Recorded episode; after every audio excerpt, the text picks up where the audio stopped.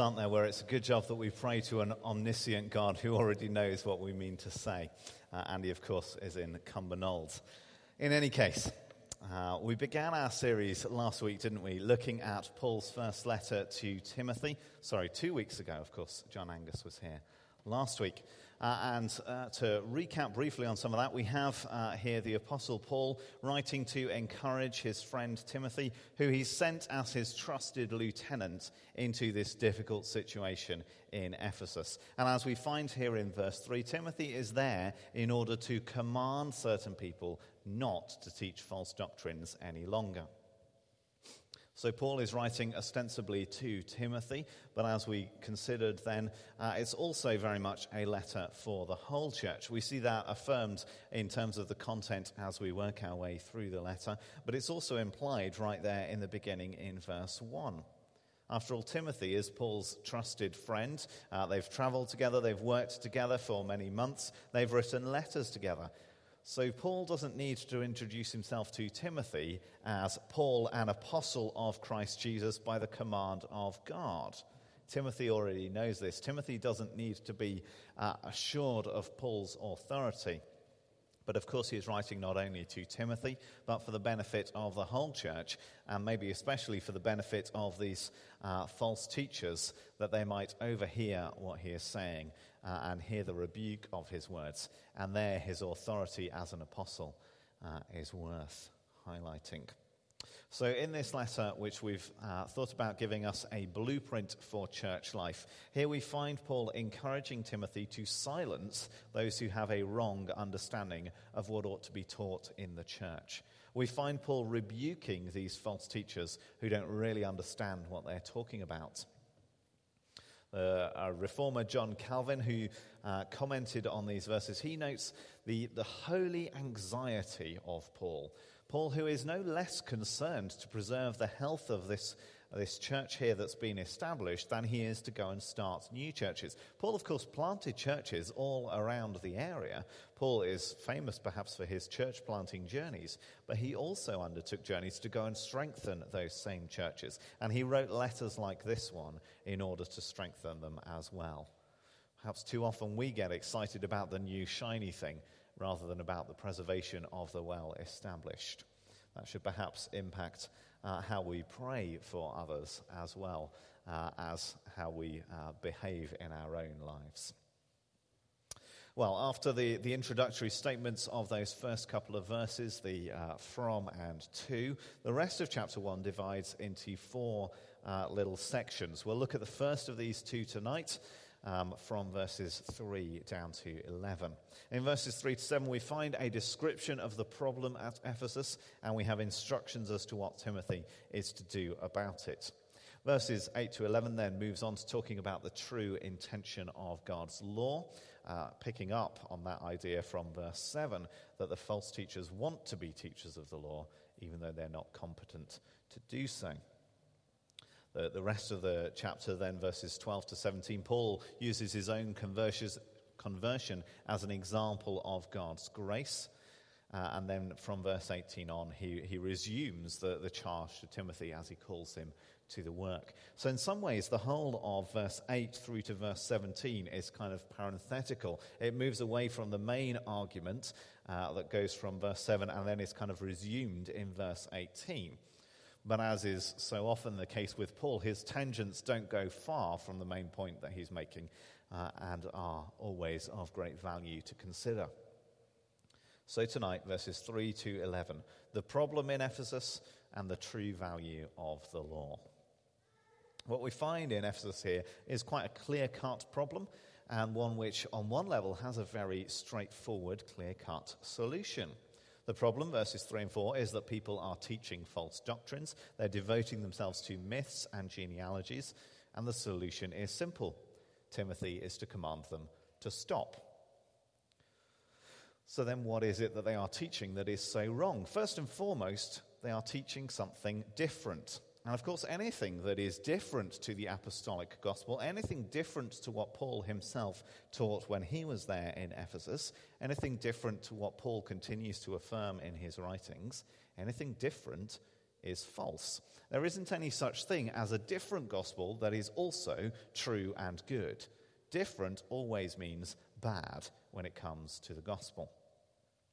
And perhaps it's statements like this one that we ought to turn to when we're tempted to think that a new understanding of God's word has come along, that modern science has shown us that the Bible can't really be true because, well, of course, that's just the best understanding they could have back then, but now we know better.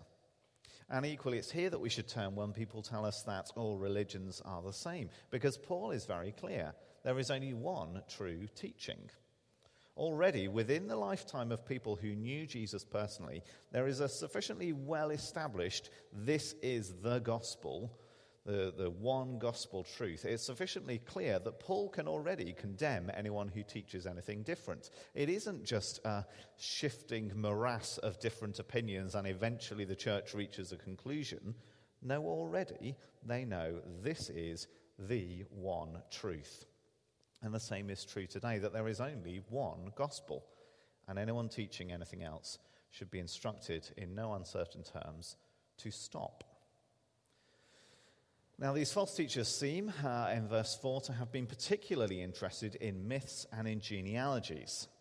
Every time the Bible uses this word myths, it's used in this kind of negative sense that it's used here, and often linked with genealogies like this. It seems that what the false teachers were doing is taking figures from the Old Testament genealogies that aren't talked about in the rest of the Old Testament, but just kind of there as a name in the line of descent, and just going and making up stories about them. Just going and describing things that they think maybe might have happened to this person. And then using that story to justify behaving similarly themselves.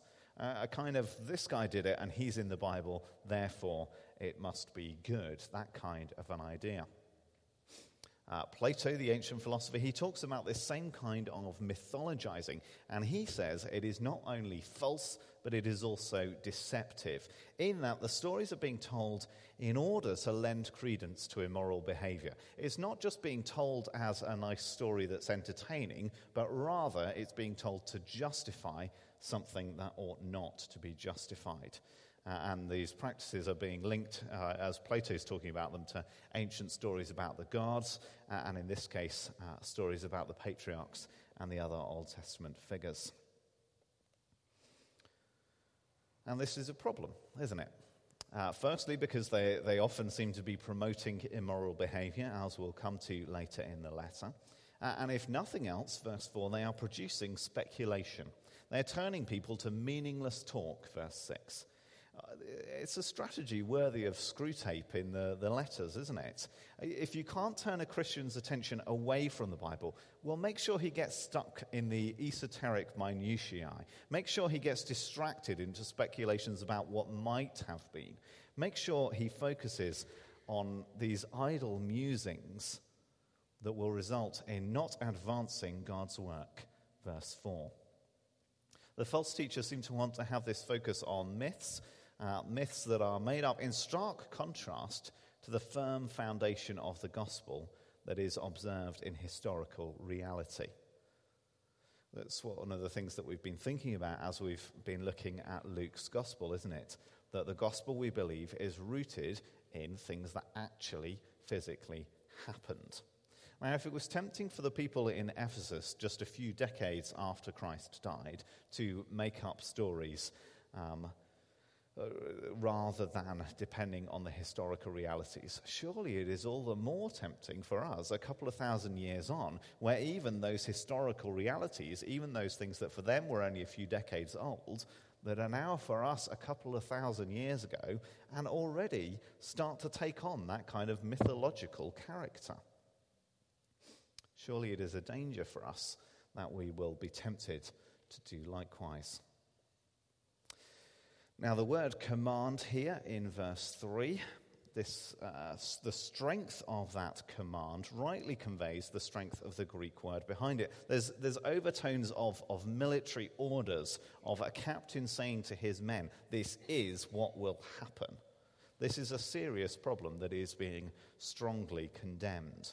the word command here stands in contrast to terms like encourage and warn and even rebuke that Timothy is to use with the rest of the congregation later on in the letter. There's a difference between the kind of gentle persuasion and brotherly encouragement that he is to use to correct those who've been led astray versus here, this definitive command, the decisive refutation, the categorical silencing of those who are actively teaching and promoting falsehood.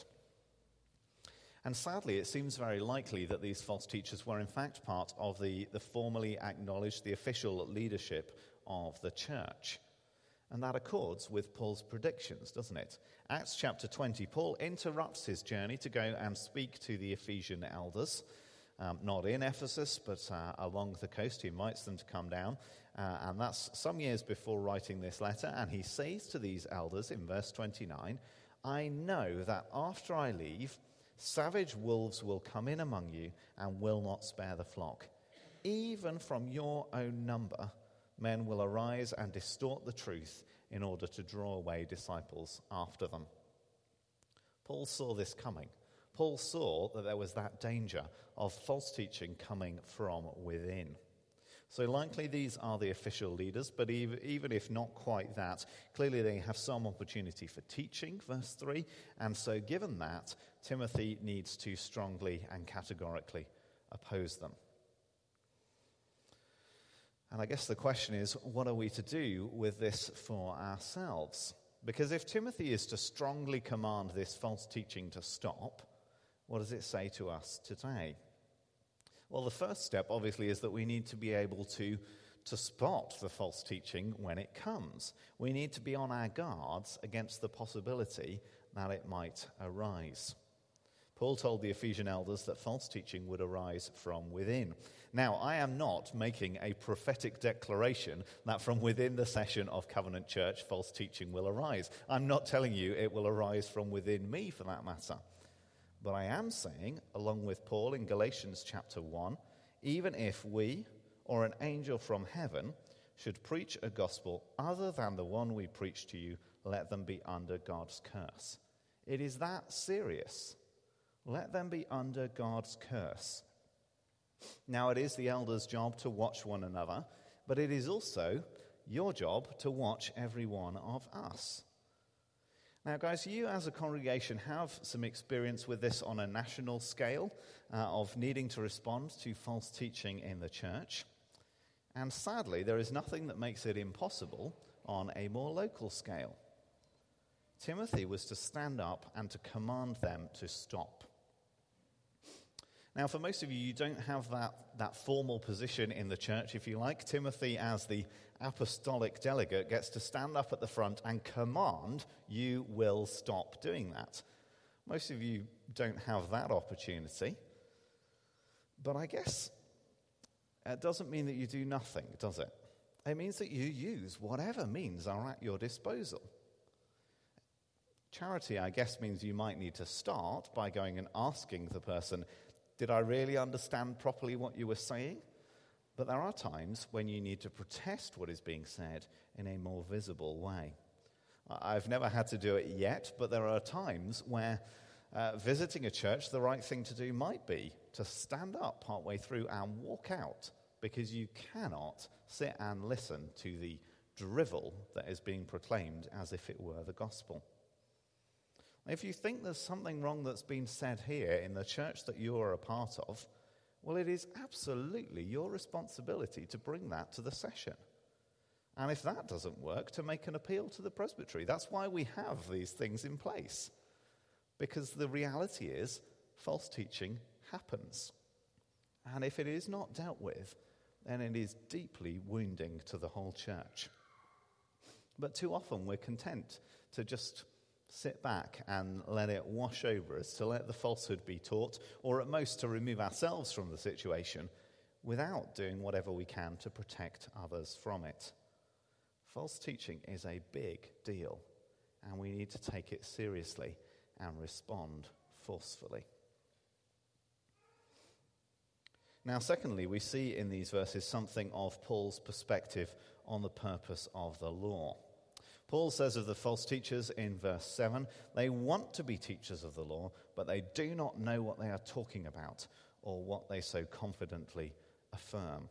He's going to go on to discuss what the law is and isn't good for, but the first problem with these false teachers is their lack of qualification for the job.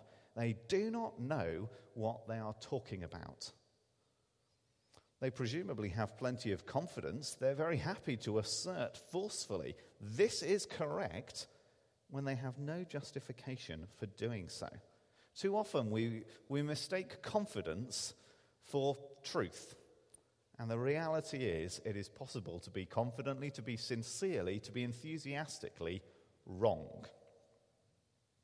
Now, presumably, if these false teachers knew the law better than they do, if they understood it correctly, then they wouldn't believe what they do believe about the law. They wouldn't be so mistaken. They wouldn't be so misleading to other people.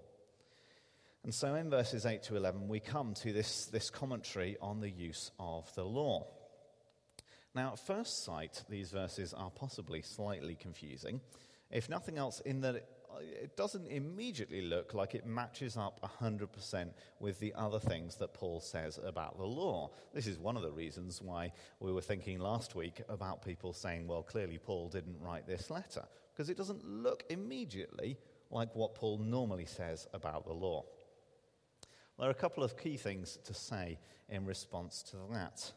Firstly, Paul is not writing a systematic theology book. Paul is not trying to give everything that he thinks about the law all in one big lump. He isn't saying everything he could possibly say in a nice, tidy package. And that's partly because he's writing to Timothy. He's writing to his trusted lieutenant. He's writing to the guy who followed him around for years on end, hearing him preach to congregation after congregation, hearing him explain what his theology of the law is, or was, always has been. He's writing to a guy who has co-authored letters with him that talk about his understanding of the law. Timothy does not need a comprehensive explanation of Paul's view of the law. And for that matter, he's writing to a particular situation, to a particular problem. Paul knows more of the details of the heresy that he's addressing than we know ourselves. And so what he's writing isn't everything that could possibly be said. It is what needs to be said to address that particular situation at that particular time.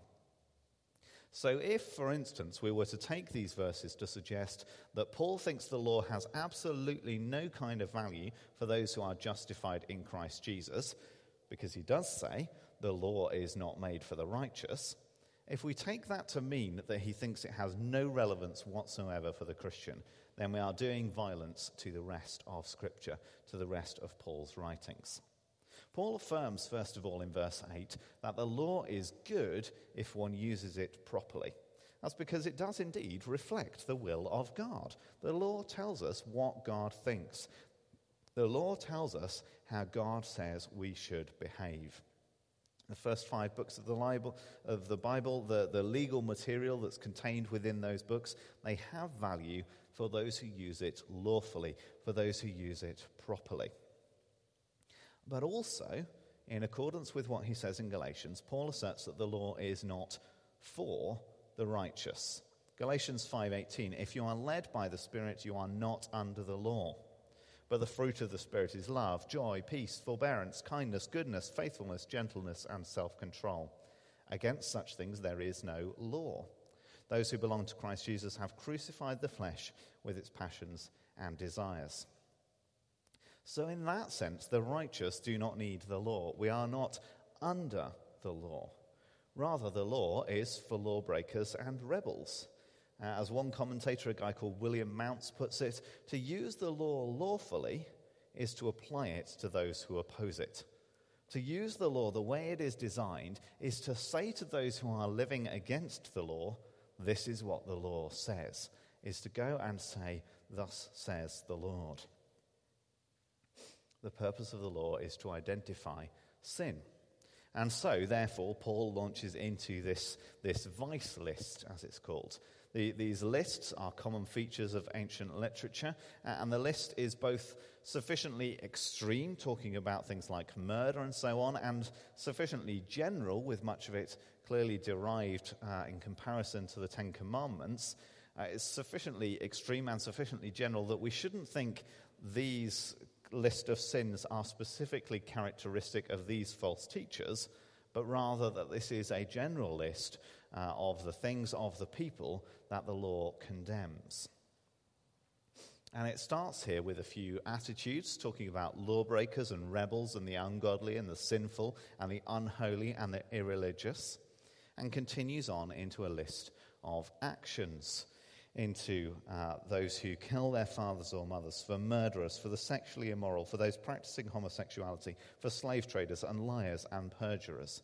In other words, God's law is concerned both with what is in our hearts and with the things that we do that comes out of that into how we behave. And then the list ends with that catch-all. The law is for whatever else is contrary to the sound doctrine. It is pretty all-encompassing, isn't it? This is not a small view of the purpose of the law. It stands to condemn the unrighteous, to make them recognize their need for salvation. Now, in that final part of verse 10, contrary to the sound doctrine, the definite article there, that little word, "the," that's a really helpful word here.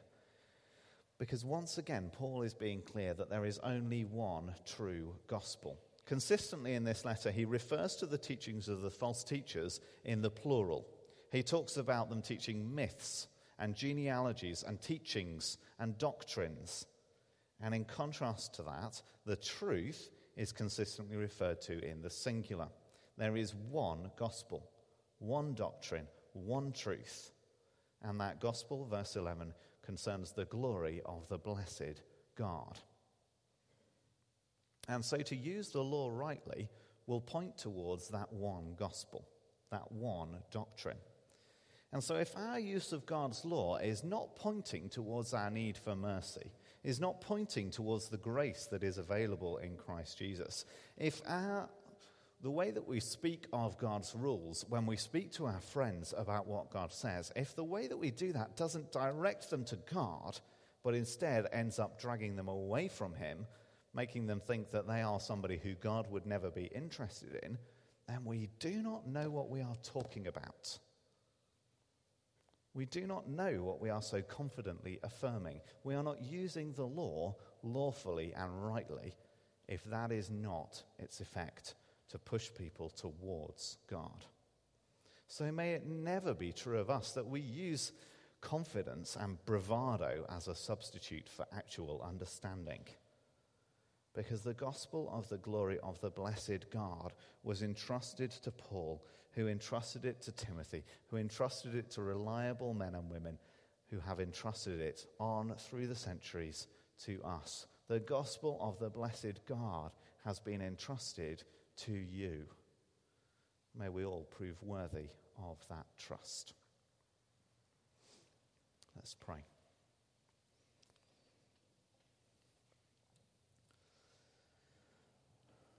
Lord God, we thank you that the law is good if it is used properly. Lord, we pray that you might help us to see your law rightly, that you might help us to see how it shines a light into our own hearts and how it shines a light into the lives of the ungodly. Lord, would you help us to know how to use it in a way that pushes people towards the gospel and not away from it. Lord, would you give us confidence, yes, in what you have said and not in our own fallible interpretation. Lord, would you give us that assurance that the blessed gospel has been entrusted to us. In Jesus' name. Amen.